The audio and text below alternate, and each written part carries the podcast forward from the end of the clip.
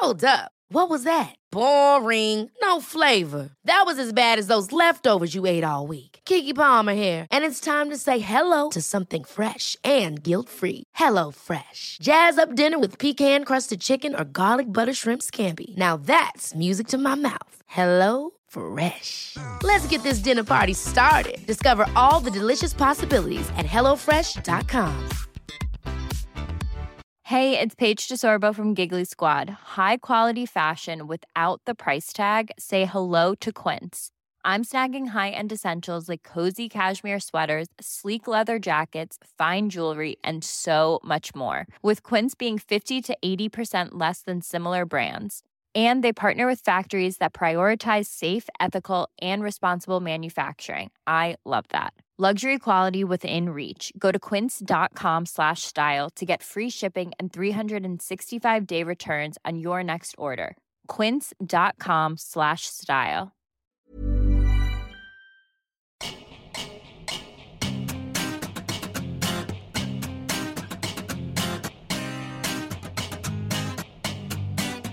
Welcome to How to Cope. Every episode, writer Becky Howard, that's me, and my friend psychotherapist Lucy Clyde will be talking about how we can look after our mental health during the coronavirus crisis and beyond.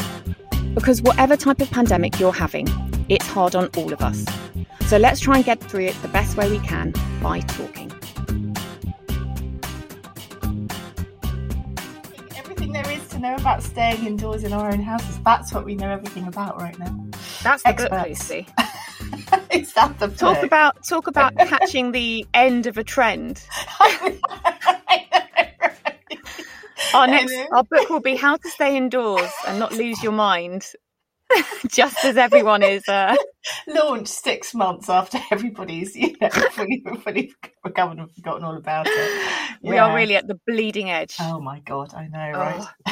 Oh, hello. I am just thinking that as I sit here, we both have had our, not that my hair looks particularly great today, but we have both had our hair done and I have got things on my fingertips, my nails, which kind of speaks volumes, doesn't it? Oh my God, the symbolism in that is enormous. Yeah, it does. It does. I know, haircuts. I mean, obviously you and I live in London and when I came back from getting my haircut, honestly, I did it on public transport, and every other person. You did your haircut on public transport? No, I went travelled.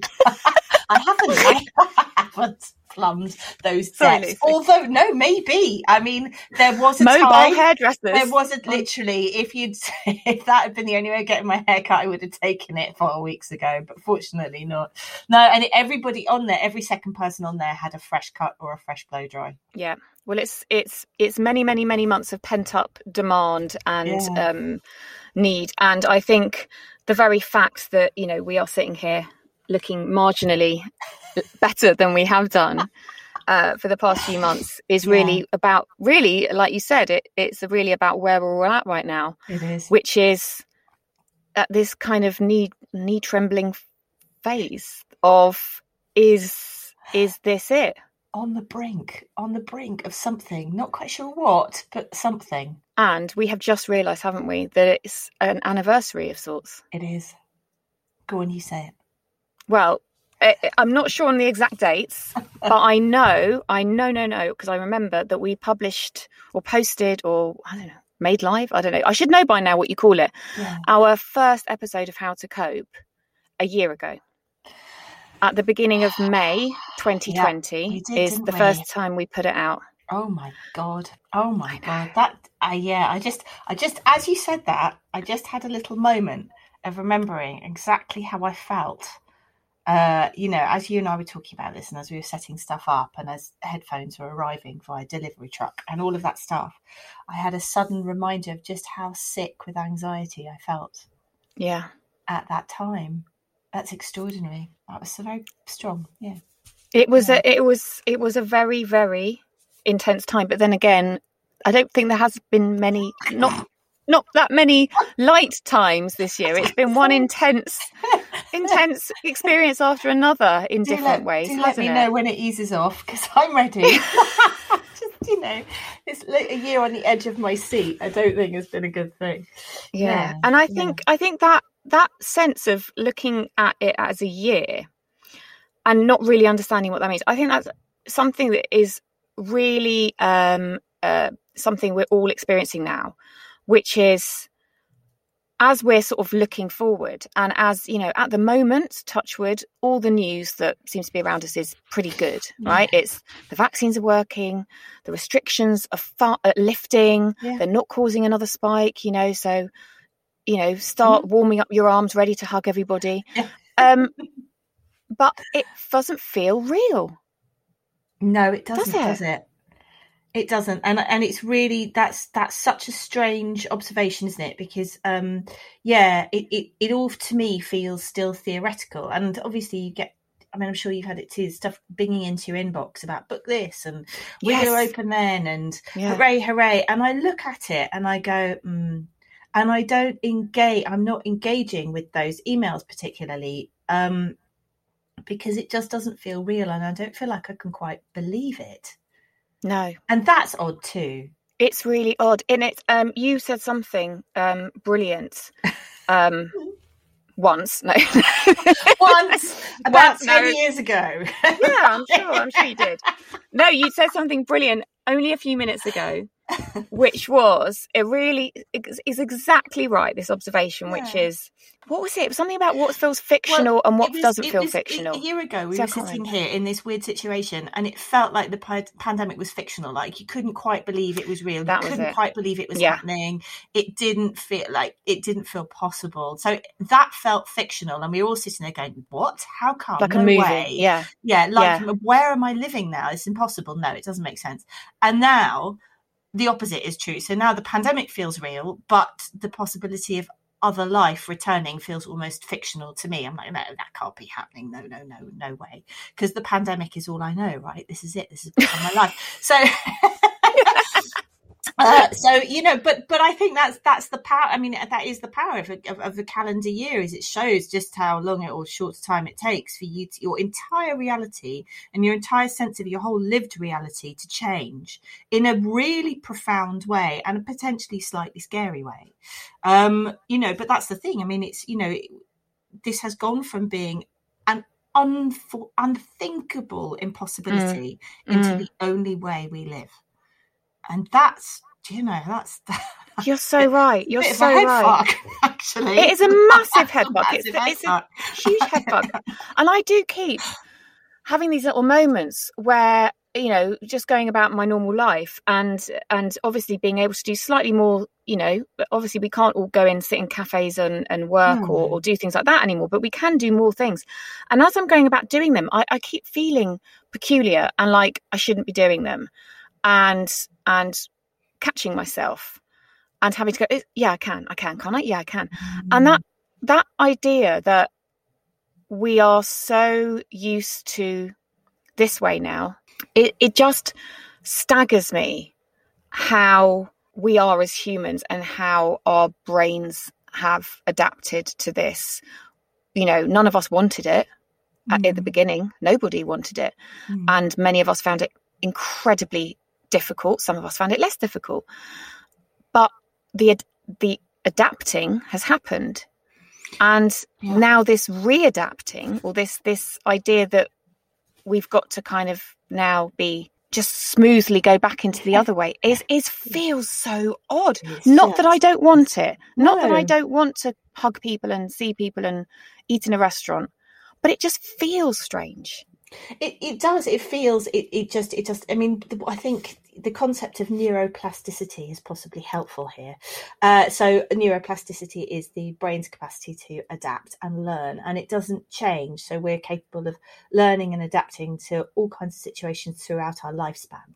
You know, which is good news for us, right? Particularly right now. Yeah, it's that's neuroplasticity at work. This has become the only true reality, and this is what we know, and this is how we do. And look at us, aren't we all doing well? Dumpty dumpty dum, you know, living in this weird way that actually isn't weird at all. And what's now weird is that somehow we might think about going back to the way things might have been a little bit. Adaptations are hardest at the sort of on the other side of them. So adaptations are hardest when you're contemplating them. Yes. Not when you're definitely doing them or you're on the other side. That's the easy part, because you get to take action, and then your action results in a measurable change. So you get to go, look, I did a thing, and now I can see that it changed, and now I feel good. And that makes us all feel good. What everybody struggles with is the bit before, where you're sitting in a soup of uncertainty and I don't know how to do this, and oh my God, this feels weird. This is always the hard bit, and it's the sort of an elevated level of stress that is quite useful sometimes in facilitating the drive and the change to get going. So this is why we don't like getting all these emails about why we should be at all these concerts and why haven't we booked this event and that event, and it feels a bit like, no, leave us alone, or leave me alone. Definitely, no, definitely leave me alone, because you're just not in the groove. We're just on the wrong side of it. I tell you what, I also kind of slightly strikes me as odd is this idea that, you know, as we kind of go back into the thing to doing the things we used to do, it sort of strikes me that is that it then? Are we done with everything? And have we not changed?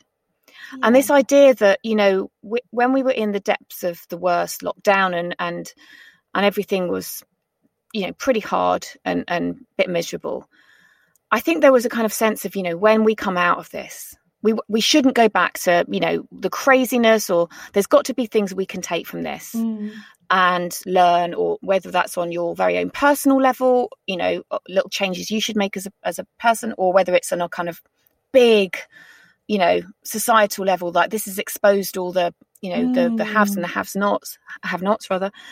And there's this like kind of thing I have, like, oh, are we just going to not learn anything from this? Are we just going to kind of all slip back into these? That's, for me, is slightly taking the edge off the feeling of you know, of joy and looking forward. I get that. I get that. I have not missed the FOMO. No, I have not missed God, no. that. No. I totally get that. That's interesting, isn't it? Because also I think that's a real indicator that we're on the cusp of something that we may not be able to drive. So you can't, you know, our individual capacity to control how the world unfolds is really limited, right? Yeah. You know, we can influence our own lives, but and it's that thing of we're at the beginning of it all, when we were slightly sort of riding the crest of an unstoppable force and couldn't do much about it, and how sick and powerless and anxious that left us all feeling.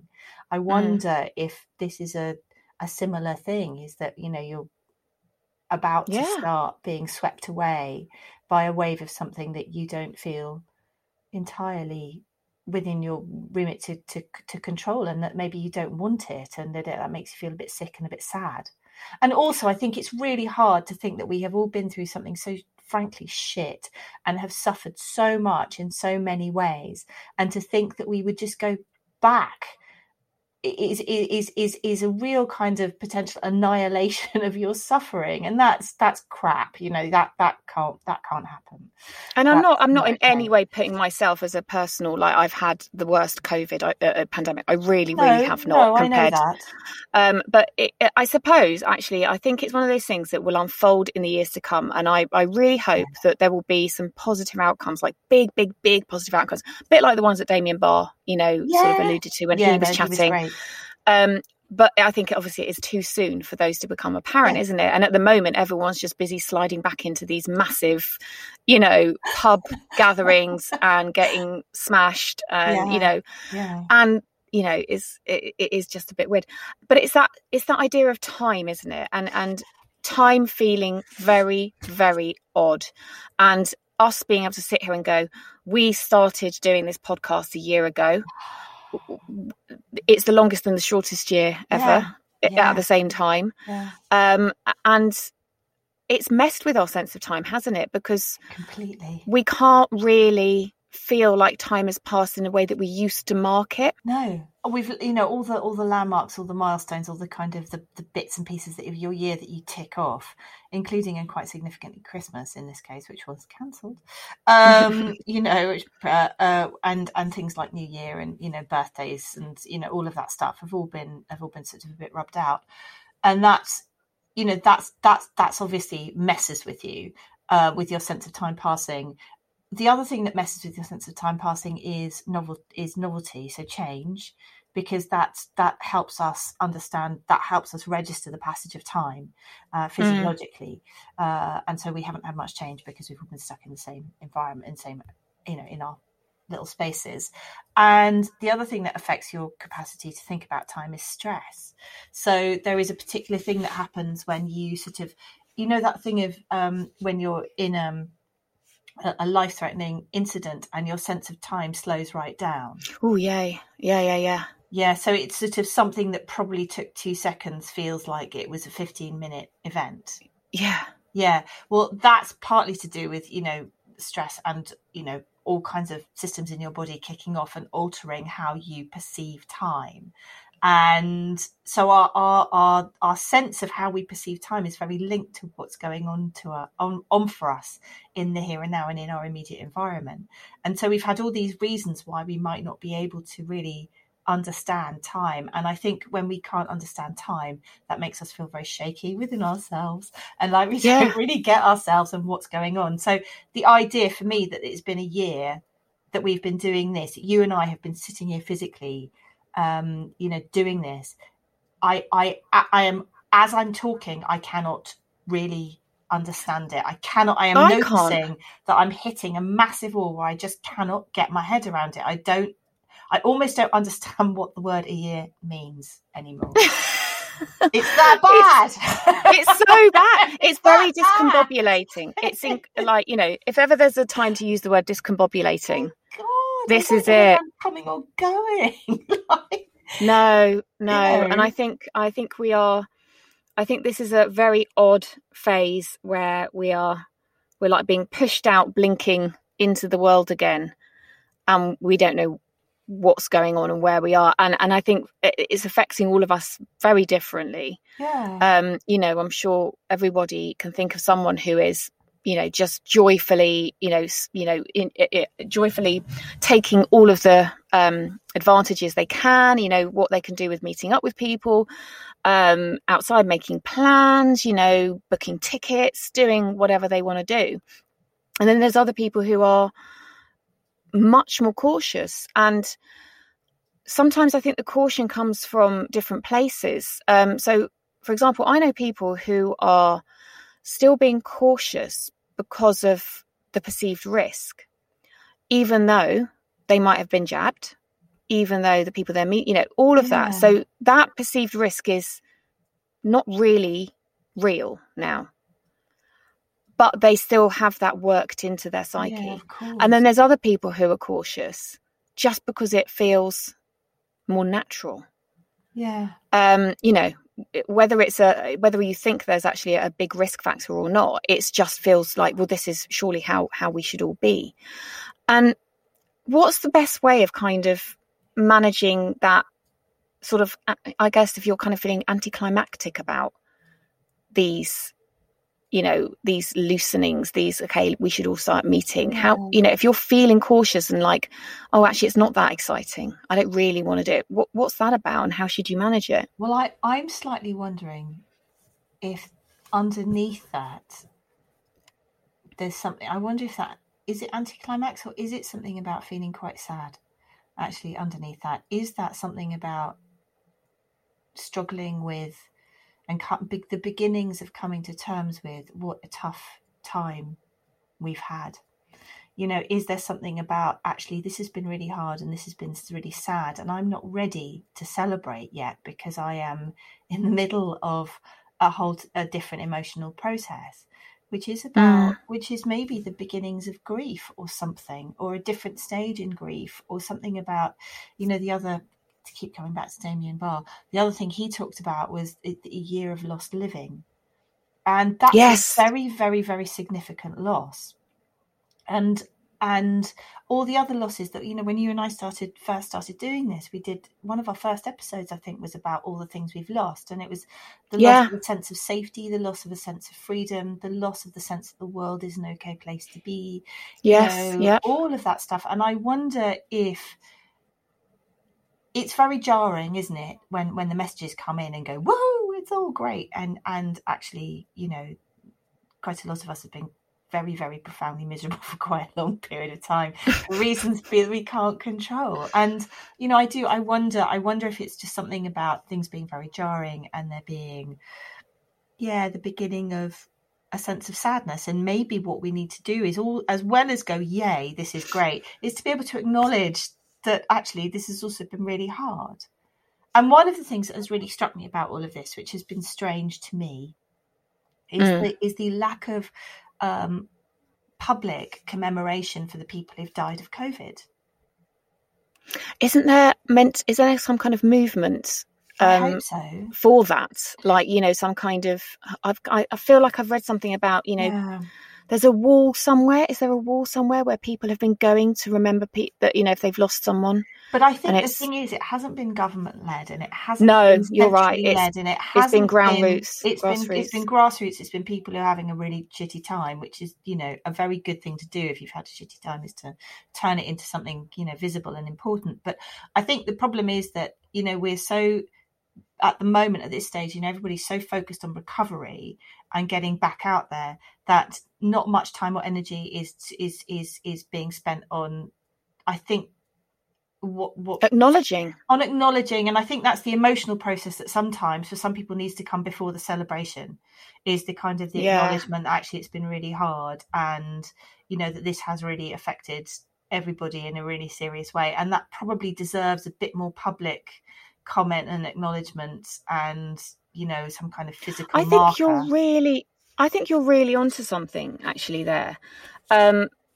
That I think, you know, for so many of us, the complicated way in which we are approaching this new phase is, you know, and mine on many levels was a kind of like, how can, you know, this disbelief, this kind of, this can't be right, like da da da, and like we were saying for other people, it's many other it kind of manifests in different ways.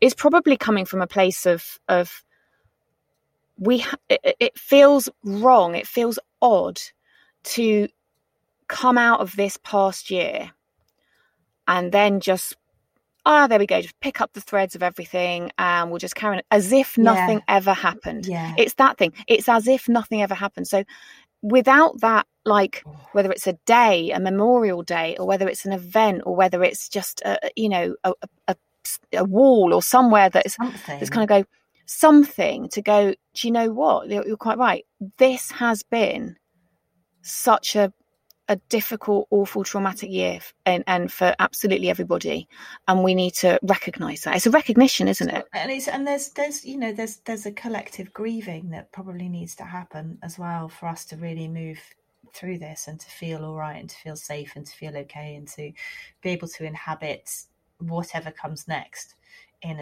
a in a way that feels all right to us.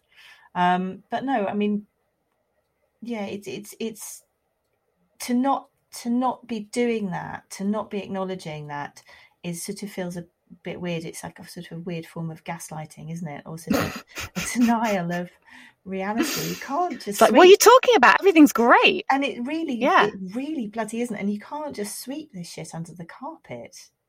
And I think on a personal, you know, so on a personal, individual level, what can we do? Well, don't sweep it under the carpet. You know, it's been really hard. And, you know, even those of us who have not, by any admission, had the worst pandemic have still had a really rough time. So, you know, don't sweep it under the carpet. You're going to feel sad. You're going to feel ambivalent. Your friends and family are probably feeling a bit sad and weird too. So, you know, try and talk to people about it if you can.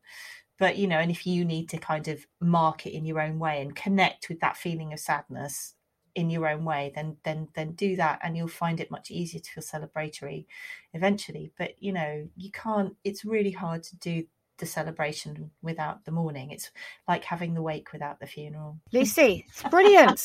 That's exactly what I think, you know, that was kind of, you know, swirling around my non-psychotherapist trained head going, what is this bizarre thing that's going on? Yeah. And I think that's a great place to leave it. Yes. And we are going to take a little pause, aren't we? We are. To see what happens next.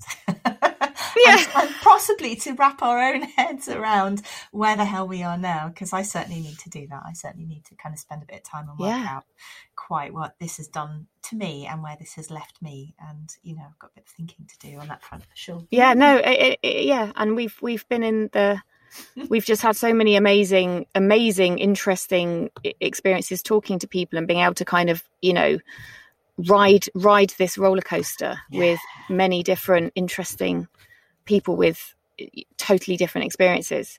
And it feels like the right time, doesn't it? You know, we've got the year of this, and we've got this kind of weird, here we go, let's all go raving now, atmosphere going on outside. So I've got my glow sticks. Have you? I will see you there, Lucy. I'll see you there, but I might go and have a big cry first, if that's all right. I might just need to, you know, if you see me at the rave and I'm in the loos weeping, don't worry, it's just something that has to happen. I'm going to get it out of my system. That's okay. All right. Brilliant. All right. See you later. See you later. Bye. Thanks for listening to How to Cope with Becky Howard and Lucy Clyde. If you enjoy these podcasts, please rate them and leave a review on Apple Podcasts or wherever you listen. Don't forget to subscribe so you never miss an episode. And tell your friends. Thanks for listening to How to Cope.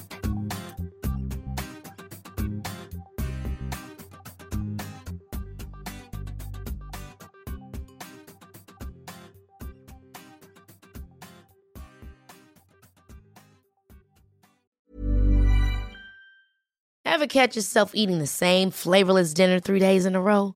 Dreaming of something better? Well, HelloFresh is your guilt-free dream come true, baby. It's me, Keke Palmer. Let's wake up those taste buds with hot, juicy pecan-crusted chicken or garlic butter shrimp scampi. Hello Fresh. Stop dreaming of all the delicious possibilities and dig in at HelloFresh.com. Let's get this dinner party started. Imagine the softest sheets you've ever felt. Now imagine them getting even softer over time. That's what you'll feel with Bowl and Branch's organic cotton sheets. In a recent customer survey, 96% replied that Bowl and Branch sheets get softer with every wash. Start getting your best night's sleep in these sheets that get softer and softer for years to come. Try their sheets with a 30-night guarantee. Plus, get 15% off your first order at bowlandbranch.com. Code BUTTERY. Exclusions apply. See site for details.